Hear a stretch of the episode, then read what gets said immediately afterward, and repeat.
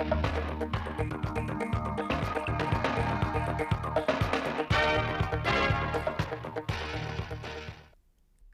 kính chào quý vị và các bạn đến với chương trình thời sự phát thanh tổng hợp chiều thứ hai ngày 13 tháng 2 năm 2023 của Đài Phát thanh Truyền hình Thanh Hóa. Chương trình hôm nay có những nội dung chính sau đây.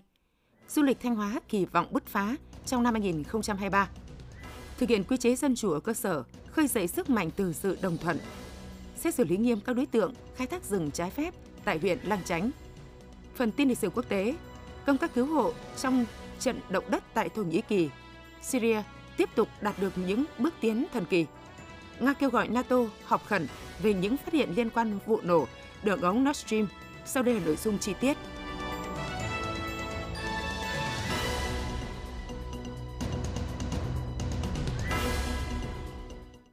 Thưa quý vị và các bạn, chỉ trong tháng 1 năm 2023, tỉnh Thanh Hóa đã đón gần nửa triệu lượt khách du lịch, tăng trên 130% so với cùng kỳ. Tổng thu du lịch ước đạt 357 tỷ đồng. Điều này cho thấy du lịch Thanh Hóa đã phục hồi và bứt phá mạnh sau đại dịch.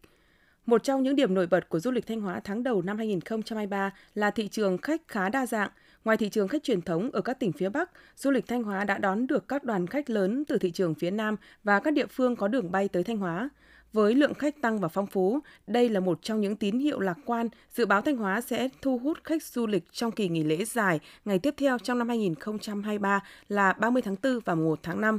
Mục tiêu của Thanh Hóa trong năm 2023 là đón 12 triệu lượt khách. Tỉnh sẽ tập trung đẩy mạnh chương trình kích cầu du lịch nội địa, tổ chức chiến dịch quảng bá với thông điệp du lịch Thanh Hóa hương sắc bốn mùa và du lịch Thanh Hóa điểm đến an toàn hấp dẫn, đồng thời tăng cường công tác xúc tiến quảng bá du lịch thông qua các sự kiện trong và ngoài nước.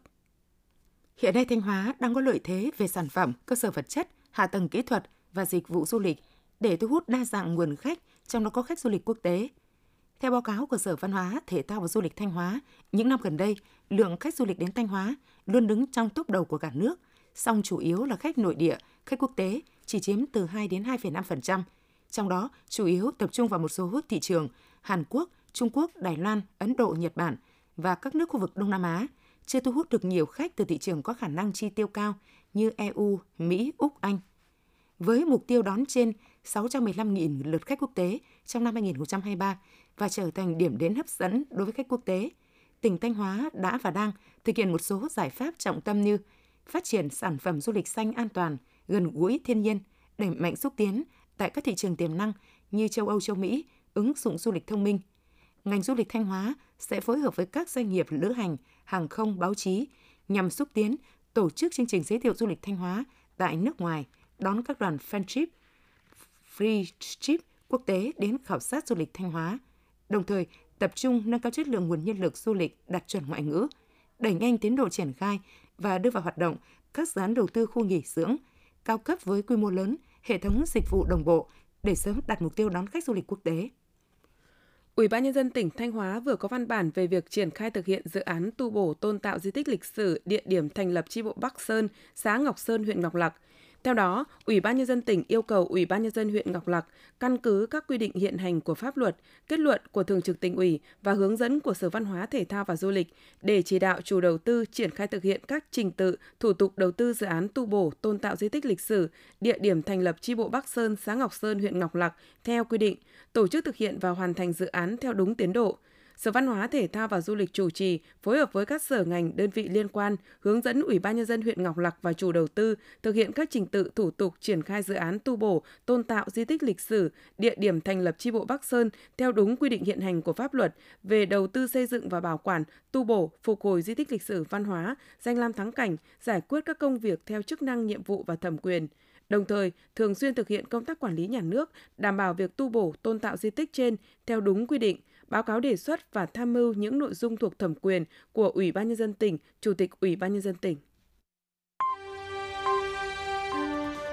Quý vị và các bạn đang nghe chương trình thời sự phát thanh của Đài Phát thanh Truyền hình Thanh Hóa. Chương trình đang được thực hiện trực tiếp trên 6 FM tần số 92,3 MHz. Tiếp theo là những thông tin đáng chú ý mà phóng viên đài chúng tôi vừa cập nhật.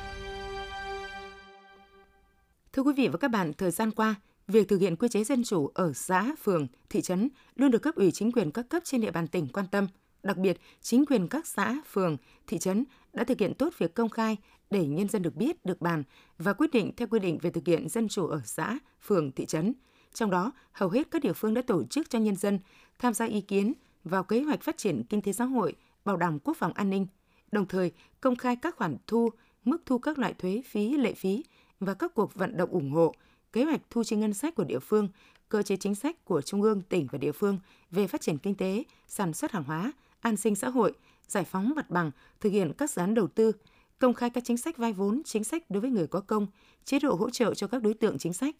Đã có nhiều minh chứng thuyết phục về sự tham gia tích cực và vai trò chủ thể của người dân trong quá trình xây dựng nông thôn mới ở Thanh Hóa. Điển hình như gần đây nhất là năm 2022, trong tổng nguồn lực khoảng 3.760 tỷ đồng huy động để xây dựng thôn bản nông thôn mới, nông thôn mới kiểu mẫu, nhân dân đã tình nguyện hiến hơn 258.000 m2 đất để xây dựng hạ tầng nông thôn. Đồng thời, cũng từ sự tham gia đóng góp của người dân, toàn tỉnh đã xây dựng và nâng cấp hơn 600 km đường giao thông nông thôn, cải tạo và nâng cấp 389 nhà văn hóa thôn bản, chỉnh trang và xây mới 36.200 nhà ở dân cư, cải tạo hơn 800 km đường hoa, cây xanh. Có thể khẳng định, thành quả này chỉ có thể có được khi người dân là chủ thể, được biết, được bàn, được làm, được kiểm tra và được thụ hưởng thành quả. Đồng thời thành quả từ sự tham gia của người dân trong xây dựng nông thôn mới cũng là một trong những minh chứng thuyết phục về quyền làm chủ của nhân dân ở cơ sở, nơi trực tiếp thực hiện mọi chủ trương, chính sách của Đảng và Nhà nước đã và đang được phát huy một cách trực tiếp và rộng rãi.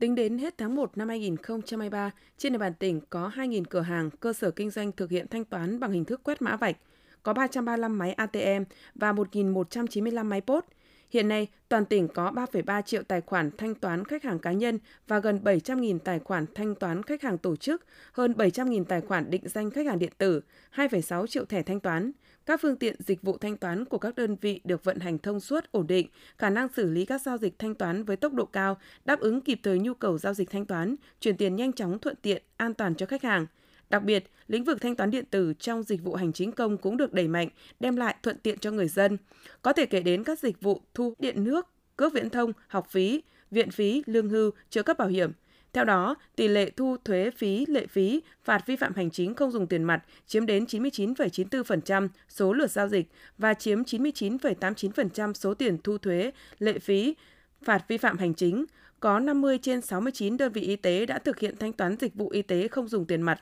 số viện phí thanh toán không dùng tiền mặt chiếm 78%, 100% đơn vị sự nghiệp giáo dục công lập tại thành phố Thanh Hóa đã triển khai thu các khoản thu theo hình thức không dùng tiền mặt, thanh toán tiền điện không dùng tiền mặt đạt 91,24% số khách hàng và chiếm 88% số tiền điện thu, thanh toán tiền nước không dùng tiền mặt đạt 16% số khách hàng và chiếm 47% số tiền nước thu. Theo kế hoạch, vụ xuân 2023, huyện Ngọc Lặc gieo trồng 10.520 ha và phấn đấu sản lượng lương thực đạt 18.570 tấn trở lên. Trong đó, cây lúa 3.000 ha, cây ngô 350 ha, lạc 40 ha, rau đậu các loại 665 ha, mía 500 ha, sắn 1.300 ha và mở rộng diện tích cây ngô làm thức ăn chăn nuôi 400 ha trở lên.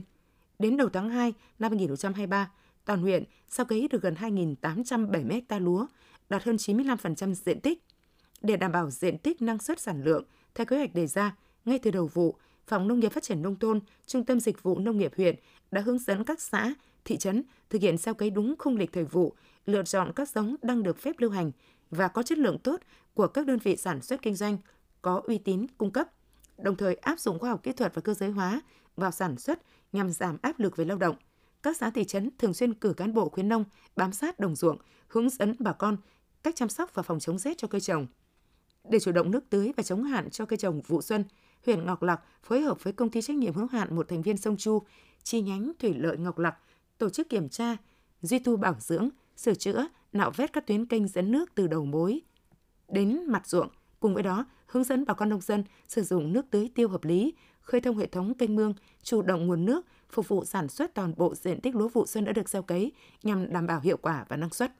Thưa quý vị và các bạn, việc sử dụng chất cấm trong chăn nuôi, giết mổ gia súc gây mất an toàn vệ sinh thực phẩm, ảnh hưởng trực tiếp đến sức khỏe của người tiêu dùng. Để chủ động ngăn ngừa việc sử dụng chất cấm trong chăn nuôi, Chi cục chăn nuôi và thú y Thanh Hóa đã phối hợp với các địa phương tăng cường tuyên truyền, kiểm tra, giám sát các cơ sở chăn nuôi, giết mổ nhằm kịp thời phát hiện và xử lý nghiêm các trường hợp vi phạm theo quy định. Phản ánh của phóng viên thời sự.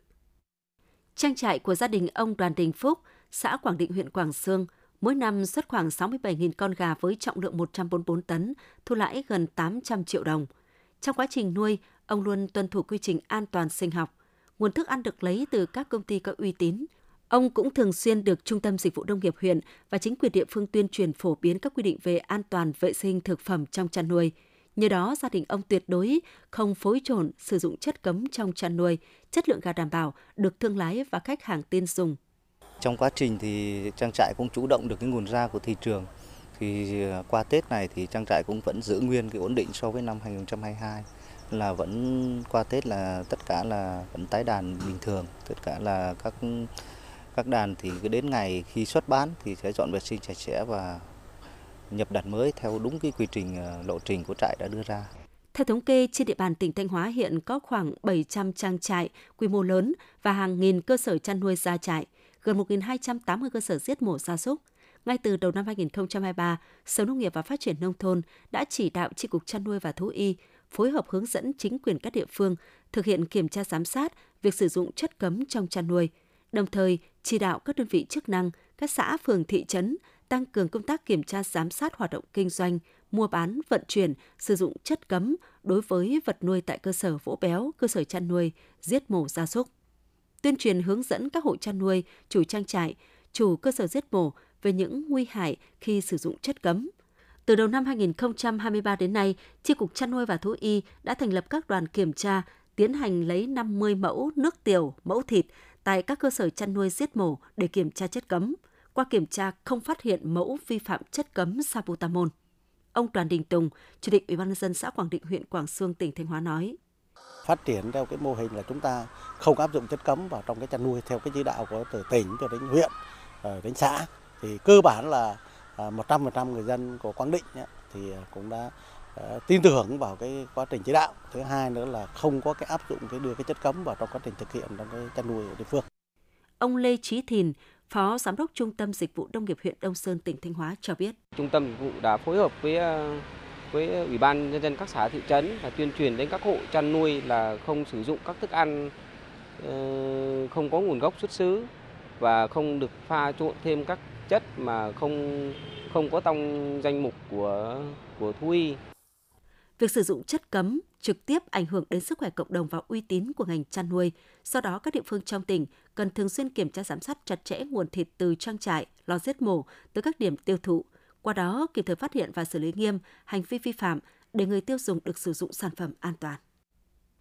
Thưa quý vị và các bạn, ngay sau khi phát hiện vụ việc khai thác rừng trái phép tại xã Yên Thắng, huyện Lăng Chánh, đã chỉ đạo các xã thị trấn, các chủ rừng tăng cường công tác quản lý, bảo vệ rừng, đảm bảo an ninh rừng, kịp thời ngăn chặn và xử lý việc khai thác phá rừng trái pháp luật trên địa bàn. Huyện cũng sẽ xử lý nghiêm các đối tượng khai thác rừng trái phép. Nếu vụ việc có dấu hiệu hình sự, sẽ tiến hành khởi tố vụ án. Phản ánh của phóng viên Hữu Đại. Trong thời điểm trước Tết Nguyên đán Quý Mão 2023, nhận được thông tin về tình trạng khai thác rừng trái phép, huyện Lang Chánh đã kiểm tra nắm bắt được những vi phạm khai thác rừng trái phép tại thôn Tráng và thôn Yên Thành, xã Yên Thắng. Bước đầu, các ngành chức năng nhận định đây là vụ việc phức tạp liên quan đến nhiều chủ rừng, diễn ra tại nhiều lô khoảnh tiểu khu và đã diễn ra trong một thời gian dài. Đến nay, lực lượng chức năng đã xác định được có 332 cây gỗ, chủ yếu là gỗ nhóm 7, nhóm 8, có giá trị kinh tế không cao, bị chặt hạ tại các khu vực rừng trồng, rừng sản xuất và rừng tự nhiên nghèo kiệt, rừng có trữ lượng gỗ thấp. Đồng thời, cơ quan tố tụng cũng đã tiến hành ghi lời khai ban đầu với một số đối tượng có liên quan đến vụ việc khai thác, mua bán, vận chuyển lâm sản. Ông Nguyễn Ngọc Thảo, hạt trưởng hạt kiểm lâm huyện Lang Chánh, tỉnh Thanh Hóa cho biết. Mục đích nhân dân là khai thác uh, uh, gỗ để làm nhà, để củi, để sử dụng tại chỗ và cái khai thác để lấy cái đất sản xuất. Vì trên cái địa bàn chúng ta đang đứng đây thì phần lớn là cái diện tích mà rừng tự nhiên tái sinh nghèo kiệt nó rừng chưa có trữ lượng. Và cái chủ rừng thì giao cho tổ chức hộ gia đình cá nhân. Do tính chất phức tạp của vụ việc huyện Lang Chánh đã gia hạn thời gian xác minh để mở rộng kiểm tra, điều tra, xử lý nghiêm đối với những cá nhân tổ chức vi phạm với tinh thần quyết liệt, khẩn trương, nghiêm túc, không né tránh, đùn đẩy, bao che. Ông Lê Quang Tùng, trưởng phòng nông nghiệp và phát triển nông thôn huyện Lang Chánh, tỉnh Thanh Hóa nói: Đối với cái vụ việc xảy ra thì ngoài cái xử lý các cái trách nhiệm ờ, liên quan đến với cơ quan quản lý nhà nước thì trách nhiệm của chủ rừng sẽ được ờ, Ờ, chúng tôi rất quan tâm trong cái việc là xử lý khi có các cái hộ gia đình vi phạm. Nếu ở cái mức độ cao thì có thể xử lý trách nhiệm hình sự. Nếu như ở cái mức độ ờ, ờ, nó trong cái khuôn khổ và cái theo cái quy định thì chúng tôi có thể xử lý bằng cái việc là thu hồi lại cái diện tích rừng giao khoán nếu như hộ gia đình không thực hiện tốt cái trách nhiệm bảo vệ rừng. Hiện nay, toàn bộ hồ sơ vụ việc phá rừng tại xã Yên Thắng, huyện Lăng Chánh đã được chuyển giao cho cơ quan chức năng theo dõi tin báo tố giác tội phạm để xử lý nghiêm các đối tượng theo quy định của pháp luật. Vụ việc này một lần nữa đã cho thấy nếu các chủ rừng và người dân không nâng cao ý thức tham gia bảo vệ phát triển rừng cùng các cơ quan chức năng thì việc bảo vệ rừng sẽ gặp rất nhiều khó khăn. Vì hiện nay, Lăng Chánh đang có gần 51.000 hecta rừng nhưng lực lượng kiểm lâm chỉ có 16 người. Thưa quý vị và các bạn, lo sợ việc khai thác cát sẽ gây sạt lở bờ sông, ảnh hưởng đến đời sống và sản xuất. Người dân xã Thành Mỹ, huyện Thạch Thành đã phản đối khi mỏ cát ở thôn Vân Tiến đi vào hoạt động.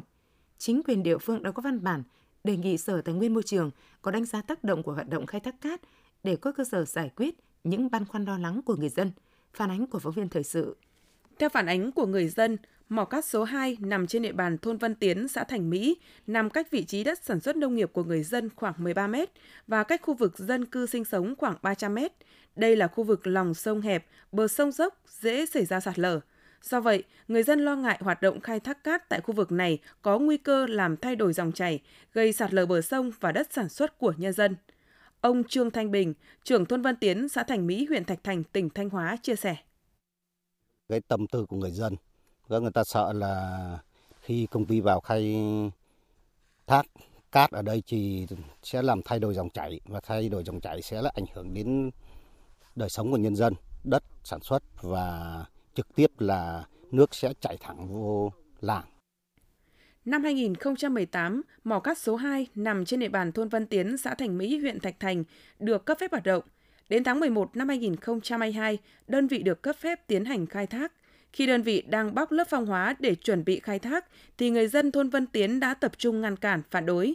Ngày 14 tháng 12 năm 2022, chính quyền địa phương đã tiến hành đối thoại với nhân dân, đồng thời kiểm tra các điều kiện của đơn vị khai thác khoáng sản. Qua đó phát hiện đơn vị chưa xây dựng bãi tập kết cát, bãi thải, chạm sàng, rửa cát và chưa thực hiện đóng cọc tre để chống sạt lở bờ sông. Do đó, Ủy ban nhân dân huyện Thạch Thành yêu cầu đơn vị khai thác tạm dừng hoạt động để hoàn thiện các điều kiện khai thác theo quy định. Ông Nguyễn Văn Vĩnh, Phó Chủ tịch Ủy ban nhân dân xã Thành Mỹ, huyện Thạch Thành, tỉnh Thanh Hóa cho biết. Công ty trong thời gian vừa qua đã đưa máy móc về và đã thực hiện việc ờ, khai thác. Thì trong quá trình ờ, bắt đầu khai thác thì nhân dân ở thôn Vân Tiến có cái việc là không đồng tình và cũng ngăn cản cái việc khai thác của công ty. Thì đối với chính quyền địa phương thì chúng tôi cũng thực hiện theo cái các cái quy định để chúng tôi có tuyên truyền vận động cho bà con nhân dân thì cái việc uh, ngăn cản thì về chúng ta phải thực hiện theo đúng quy trình của pháp luật. Ông Trần Bá Sơn, Phó Chủ tịch Ủy ban nhân dân huyện Thạch Thành, tỉnh Thanh Hóa cho biết thêm. Về phía huyện sau khi kiểm tra thì về phía công ty cũng còn một số cái nội dung mà chưa hoàn thành theo kế hoạch bảo vệ môi trường mà được Sở Tài nguyên phê duyệt đấy. Tức là đóng cọc ra cố bờ sông trước khi khai thác. Thì do đó là huyện đã có văn bản yêu cầu ờ, công ty dừng và hoàn thành các cái nội dung theo đúng kế hoạch bảo vệ môi trường. Thì sau đó mới được phép sau khi mà kiểm tra mà đầy đủ các điều kiện thì mới được phép khai thác. Để người dân yên tâm sản xuất, không ngăn cản đơn vị khai thác khi đã đáp ứng đầy đủ các điều kiện, Ủy ban nhân dân huyện Thạch Thành đã có văn bản đề nghị Sở Tài nguyên và Môi trường phối hợp với các sở ngành liên quan kiểm tra, đánh giá tác động của việc khai thác khoáng sản có ảnh hưởng đến việc thay đổi dòng chảy, làm ảnh hưởng đến đời sống và sản xuất của người dân hay không. Đây cũng là vấn đề mà nhiều người dân sinh sống ven sông gần các mỏ khai thác cát rất quan tâm và cần có câu trả lời. Đến thời điểm hiện tại, toàn tỉnh đã có 668 cơ sở khám chữa bệnh, triển khai khám chữa bệnh bảo hiểm y tế bằng căn cước công dân gắn chip, đạt tỷ lệ 99,1% tổng số cơ sở ký hợp đồng khám chữa bệnh bảo hiểm y tế trên địa bàn. Với 2 triệu 749.584 lượt tra cứu thông tin bảo hiểm y tế bằng căn cước công dân khi tiếp đón người bệnh đến khám chữa bệnh bảo hiểm y tế. Trong đó có 1 triệu 466.826 lượt tra cứu thành công – để tăng cường triển khai khám chữa bệnh bảo hiểm y tế bằng căn cước công dân gắn chip. Thời gian tới, Sở Y tế tiếp tục tăng cường công tác thông tin truyền thông trên tất cả các phương tiện thông tin đại chúng hiện có để người dân được biết và hiểu về những tiện lợi, lợi ích mang lại. Từ đó từng bước thay đổi thói quen sử dụng căn cước công dân gắn chip hoặc cài đặt ứng dụng VNeID trên điện thoại thông minh khi đi khám chữa bệnh bảo hiểm y tế. Thường xuyên kiểm tra đôn đốc và kịp thời tổng hợp báo cáo cấp có thẩm quyền bằng văn bản về các khó khăn vướng mắc của các đơn vị thuộc quyền quản lý. Thủ trưởng Y tế thuộc bộ ngành trực tiếp báo cáo khó khăn vướng mắc của các đơn vị mình gửi về Sở Y tế qua phòng nghiệp vụ y để được xem xét giải quyết. Thưa quý vị và các bạn, tính đến ngày 31 tháng 12 năm 2022, Thanh Hóa có gần 81.800 người tham gia bảo hiểm xã hội tự nguyện, đạt hơn 100% dự toán giao. Xác định đây là chính sách an sinh xã hội, nên các cơ quan đơn vị chức năng đã và đang triển khai nhiều giải pháp linh hoạt, hiệu quả để tiếp tục đưa chính sách này vào cuộc sống. Bài viết của phóng viên Cẩm Thơ. Là một huyện miền núi, đời sống nhân dân còn gặp nhiều khó khăn. Song, huyện Thường Xuân là một trong những huyện nỗ lực cao trong phát triển đối tượng tham gia bảo hiểm xã hội tự nguyện. Đến nay, huyện đã phát triển được gần 2.500 người tham gia bảo hiểm xã hội tự nguyện. Bên cạnh giải pháp mở rộng tổ chức dịch vụ thu, thì yếu tố then chốt để phát triển đối tượng tham gia bảo hiểm xã hội tự nguyện là huy động cả hệ thống chính trị vào cuộc, tuyên truyền, vận động, phát triển đối tượng. Ông Trần Quốc Tuấn, trưởng ban tuyên giáo huyện ủy Thường Xuân tỉnh Thanh Hóa nói: Cấp ủy chính quyền huyện Thường Xuân à, đã quyết tâm chính trị cao và triển khai đồng bộ các cái giải pháp nhằm thực hiện thắng lợi cái kế hoạch à, đã đề ra à, cũng như cái chỉ tiêu mà cấp trên giao quán triệt triển khai thực hiện một cách nghiêm túc các cái nghị quyết của cấp trên liên quan đến lực lĩnh vực bảo hiểm xã hội ờ, cùng với đó là làm đẩy mạnh ờ, công tác tuyên truyền ờ, vận động đến toàn thể cán bộ đảng viên và nhân dân về cái chính sách bảo hiểm xã hội tự nguyện. Để chính sách bảo hiểm xã hội tự nguyện đến từng thôn bản, tổ dân phố, ngành bảo hiểm xã hội đã nỗ lực phát triển và nâng cao chất lượng các tổ chức dịch vụ thu, cộng tác viên. Đến nay, trên địa bàn tỉnh có 17 tổ chức dịch vụ thu với gần 3.800 nhân viên thực hiện công tác thu, phát triển đối tượng tham gia bảo hiểm xã hội tự nguyện. Bên cạnh đó, Bảo hiểm xã hội đẩy mạnh phát triển ứng dụng bảo hiểm số VSSID nhằm minh bạch hóa thông tin của người tham gia bảo hiểm xã hội – từ đó tạo cho người dân thêm niềm tin để tích cực tham gia bảo hiểm xã hội tự nguyện. Chị Hồ Thị Huân, xã Xuân Hòa, huyện Thọ Xuân, tỉnh Thanh Hóa nói. Việc chuyển đổi số trong ngành bảo hiểm xã hội đã ờ, góp phần ờ, ờ, tích cực giúp người dân rất có rất là thuận lợi trong cái quá trình đi khám chữa bệnh. Ứng dụng VSSID thì chúng tôi có thể là cập nhật các cái đầy đủ tất cả các cái thông tin trên điện thoại À, đối với cái ứng dụng này thì à, trên điện thoại thì à, chúng tôi có thể tra cứu tất cả các cái thông tin à, về quá trình tham gia bảo hiểm xã hội à, hay là quá trình khám chữa bệnh. Ông Lê Văn Lợi, Giám đốc Bảo hiểm xã hội huyện Thọ Xuân, tỉnh Thanh Hóa cho biết. Đối với bảo hiểm xã hội tự nguyện thì chúng tôi có khoảng 8.400 người tham gia bảo hiểm tự nguyện, tức là đạt khoảng trên 8% cái lực lượng lao động trong độ tuổi, vượt xa cái nghị quyết 28 mà, mà, mà mục tiêu nghị quyết 28 đề ra để là mà đạt được cái kết quả đó. Thì thứ nhất là phải có sự vào cuộc của cấp ủy chính quyền vào cuộc rất quyết liệt. Thứ hai là ở thọ xuân là có cái mô hình rất đặc biệt về cái về cái ban chỉ đạo bảo hiểm xã hội y tế cái mô hình này là do huyện ủy thành lập để huy động tất cả hệ thống chính trị vào cuộc trong cái công tác ừ, bảo hiểm xã hội tự nguyện người già không có thu nhập không có tích lũy tiền bạc đang là khoảng trống trong an sinh xã hội để một tuổi già an toàn, không phụ thuộc thì lương hưu là khoản tài chính quan trọng nhất. Vì vậy, người lao động cần cân nhắc tham gia bảo hiểm xã hội tự nguyện sớm để có chỗ dựa vững chắc khi về già. Thưa quý vị và các bạn, việc ứng dụng y học hạt nhân trong chẩn đoán và điều trị các loại bệnh, đặc biệt là bệnh ung thư đang ngày càng trở nên phổ biến. Tại Bệnh viện Ung bướu Thanh Hóa, người bệnh có thể sử dụng các dịch vụ ứng dụng y học hạt nhân với những ưu điểm nổi bật là chính xác, an toàn và đem lại hiệu quả điều trị cao, ghi nhận của phóng viên Cẩm Tú. Cách đây hơn một năm, bà Nguyễn Thị Thoan ở xã Thọ Sương, huyện Thọ Xuân, tỉnh Thanh Hóa, được phát hiện mắc bệnh ung thư tuyến giáp. Bà đã được các bác sĩ khoa trị xạ và y học hạt nhân Bệnh viện Ung bướu Thanh Hóa chỉ định điều trị với iốt 131. Sau khi khỏi bệnh, bà duy trì thăm khám định kỳ và đến nay sức khỏe phục hồi tốt. Hơn 2 năm qua, hàng nghìn bệnh nhân trên địa bàn tỉnh Thanh Hóa đã được sử dụng kỹ thuật cao từ ứng dụng y học hạt nhân tại Bệnh viện Ung bướu Thanh Hóa. Bà Nguyễn Tị Thoan cho biết.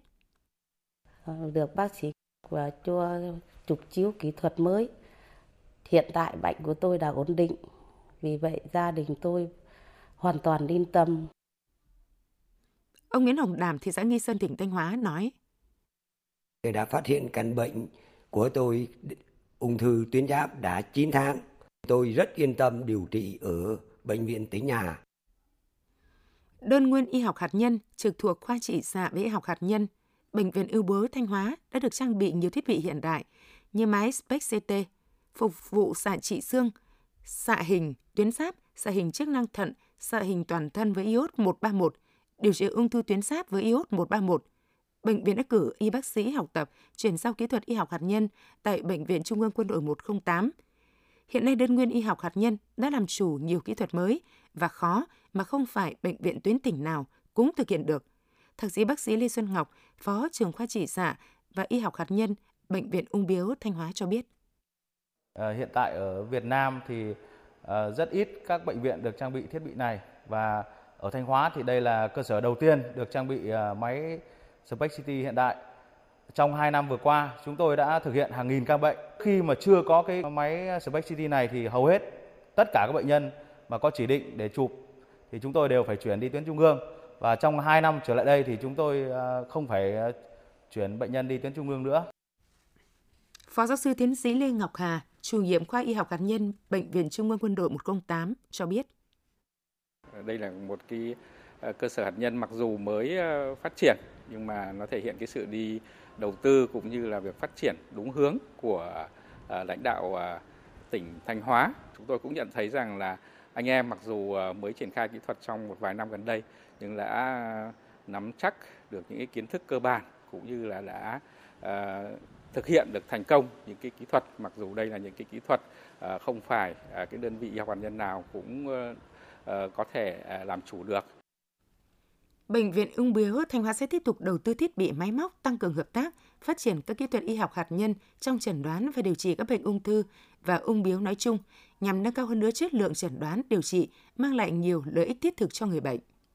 Thưa quý vị và các bạn, để công tác đào tạo nghề đạt hiệu quả cao, hàng năm huyện Như Xuân xây dựng kế hoạch điều tra khảo sát nhu cầu học nghề của lao động nông thôn tại các xã thị trấn, chỉ đạo quán triệt đến các tổ chức hội nông dân, hội phụ nữ, đoàn thanh niên đẩy mạnh công tác tư vấn hướng dẫn các đoàn viên, hội viên duy trì và phát triển việc dạy nghề cho lao động nông thôn, trong đó tập trung vào các nghề truyền thống như chăn nuôi thú y, trồng trọt, sửa chữa máy nông nghiệp, du nhập đưa vào giảng dạy một số nghề mới có xu hướng phát triển thuận lợi nhằm chuyển dịch cơ cấu lao động nông thôn sang dịch vụ, công nghiệp, tiểu thủ công nghiệp như may công nghiệp, cơ khí. Bên cạnh đó, hàng năm, Ủy ban Nhân dân huyện còn quan tâm phân bổ kinh phí để tổ chức các lớp đào tạo nghề cho lao động nông thôn. Năm 2022, nguồn kinh phí được cấp là 150 triệu đồng. Huyện đã giao cho Trung tâm Giáo dục Nghề nghiệp, Giáo dục Thường xuyên huyện tổ chức hai lớp đào tạo nghề dưới 3 tháng cho 65 học viên. Ngoài ra, năm 2022, trên địa bàn huyện đang triển khai các lớp đào tạo nghề thuộc chương trình mục tiêu quốc gia giảm nghèo nhanh và bền vững giai đoạn 2021-2025 và năm 2022. Dự kiến khoảng 1.170 người được đào tạo nghề và cấp chứng chỉ đầu năm 2023. Hiện nay, huyện Như Xuân đã hoàn thiện các bước về xây dựng kế hoạch, xây dựng dự toán, tuyển học viên, đấu thầu triển khai thực hiện. Những năm qua, các cấp bộ đoàn trong tỉnh đã triển khai nhiều hoạt động tuyên truyền, định hướng, hỗ trợ đoàn viên thanh niên khởi nghiệp, lập nghiệp, đổi mới, sáng tạo với nhiều nội dung hình thức, đồng thời đẩy mạnh công tác tư vấn hướng nghiệp và giới thiệu việc làm cho thanh niên. Trong năm 2022, các cấp bộ đoàn trong tỉnh đã tổ chức được 48 buổi tư vấn hướng nghiệp cho 121.732 đoàn viên thanh niên, tư vấn giới thiệu việc làm cho 35.230 đoàn viên thanh niên. Đề án Bí thư chi đoàn tiên phong khởi nghiệp, hỗ trợ thanh niên công nhân, ý tưởng khởi nghiệp trong đoàn viên thanh niên tỉnh Thanh Hóa năm 2022 cũng được triển khai sâu rộng trong các cấp bộ đoàn. Nhờ đó đến nay đã có 1.538 thanh niên được hỗ trợ khởi nghiệp, 161 mô hình khởi nghiệp do bí thư chi đoàn làm chủ, 415 mô hình sản phẩm mới sáng tạo được triển khai. Cùng với đó là tích cực thành lập các câu lạc bộ hỗ trợ thanh niên phát triển kinh tế. Đến nay đã có 27 trên 27 đơn vị trong toàn tỉnh thành lập được các câu lạc bộ thanh niên phát triển kinh tế, câu lạc bộ thanh niên làm kinh tế giỏi cấp huyện. Thông qua hình thức câu lạc bộ này, các thành viên được trao đổi, hỗ trợ, chia sẻ, giúp đỡ nhau về kinh nghiệm, thông tin kiến thức, vốn giống, thị trường tiêu thụ dựa trên nhu cầu và khả năng của các cá nhân trong câu lạc bộ. Quý vị và các bạn vừa theo dõi chương trình thời sự tổng hợp của Đài Phát thanh và Truyền hình Thanh Hóa. Thực hiện chương trình biên tập viên Vân Anh, các phát thanh viên Minh Thu, Thúy Lượng, kỹ thuật viên Tiến Quân, Tổ chức sản xuất Nguyễn Thanh Phương, chịu trách nhiệm nội dung Nguyễn Huy Long. Tiếp ngay sau đây là bản tin thời sự quốc tế.